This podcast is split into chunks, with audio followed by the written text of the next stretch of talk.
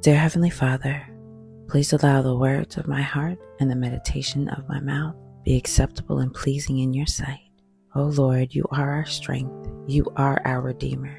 Please allow the words that I speak to your children be your words. Lord, I ask for your will to be done, not my will. Allow the people who need to hear this message to hear this message and not just hear it, but apply it to their life. Be with me, be with them. We love you. In your son's name we pray. Amen. Starting with Proverbs 16, we are walking through what wise living is. So, from about 16 to 22, we're going to be talking through the actions that we should have as wise women and men. Verse 2 says, All a person's ways seem pure to them, but motives are weighed by the Lord. Commit to the Lord whatever you do, and he will establish your plans. The Lord works out everything to its proper end, even the wicked for a day of disaster.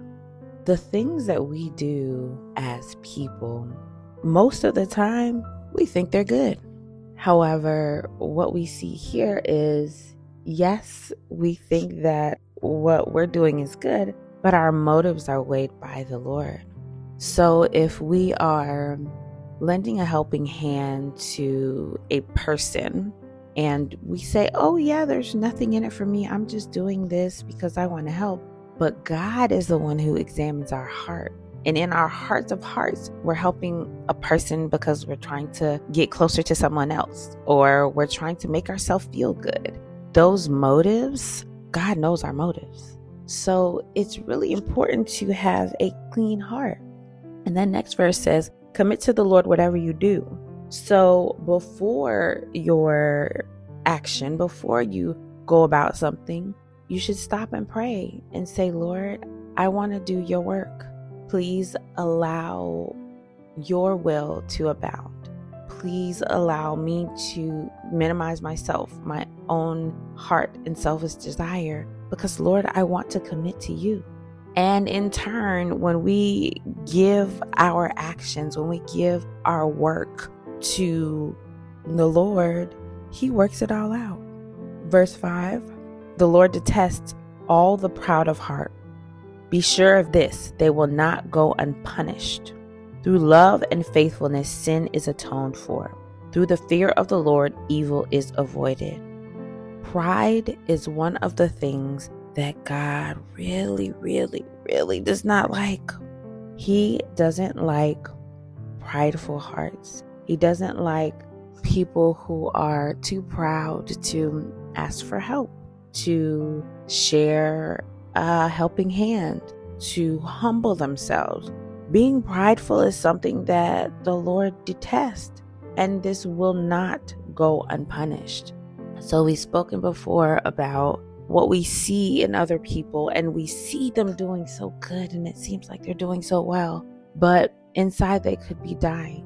In the next moment, in the next few days, that pride that they have, that I am doing all of this alone and I don't need anyone, I don't need God, it will not go unpunished. Through love and faithfulness, sin is atoned for. Your faith is what gets you through. Your love of God and your faithfulness in Him. That is how we become clean. That is how we repent from our sins. So we say, Lord, forgive us. My heart was prideful. I was too proud, but I am giving it all to you and I love you so much. And my faith is so strong. I know that you're going to get me through this path. Verse 23 The hearts of the wise make their mouths prudent, and their lips promote instruction. Gracious words are a honeycomb, sweet to the soul and healing to the bones. The things that sprout from our mouth come from our heart. And the wisdom that we have comes from the Word of God. So if we plant wisdom in our hearts, then our mouths will be prudent and our lips will promote instruction. They will share instruction for living, instruction for doing, instruction for, for life because we've planted these seeds, the Word of God in our heart. Gracious words are a honeycomb, sweet to the soul and healing to the bones. Honeycombs are sweet, there's no bitterness in them. It just flows honey and sweetness and delight. And that's what your gracious words are like. They are healing, healing to the soul and to somebody's weary bones. So allow your words to be gracious, to be sweet. And think about when somebody speaks to you and they are gracious and they have sweet, kind words, how that impacts you and how that makes you feel. Verse 32 says, Better a patient person than a warrior, one with self control than one who takes the city.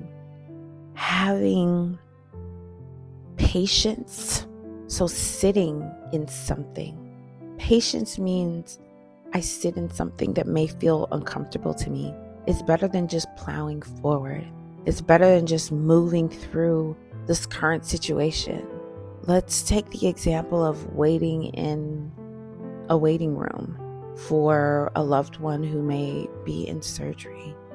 If you are plowing, plowing, plowing, so what does plowing mean? Every five minutes, you're going to the nurse and asking, What's happening? I need an update. I need an update. Or you're pacing, or you're drinking tons of coffee.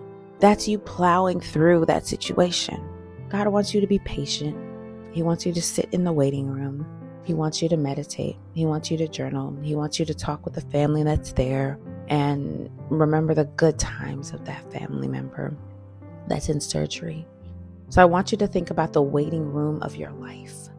What waiting room are you sitting in right now? Where's God calling you to be patient and not being a warrior? having self control, not just doing something because it feels right or it feels good. So today I compel you to find the waiting room of your life.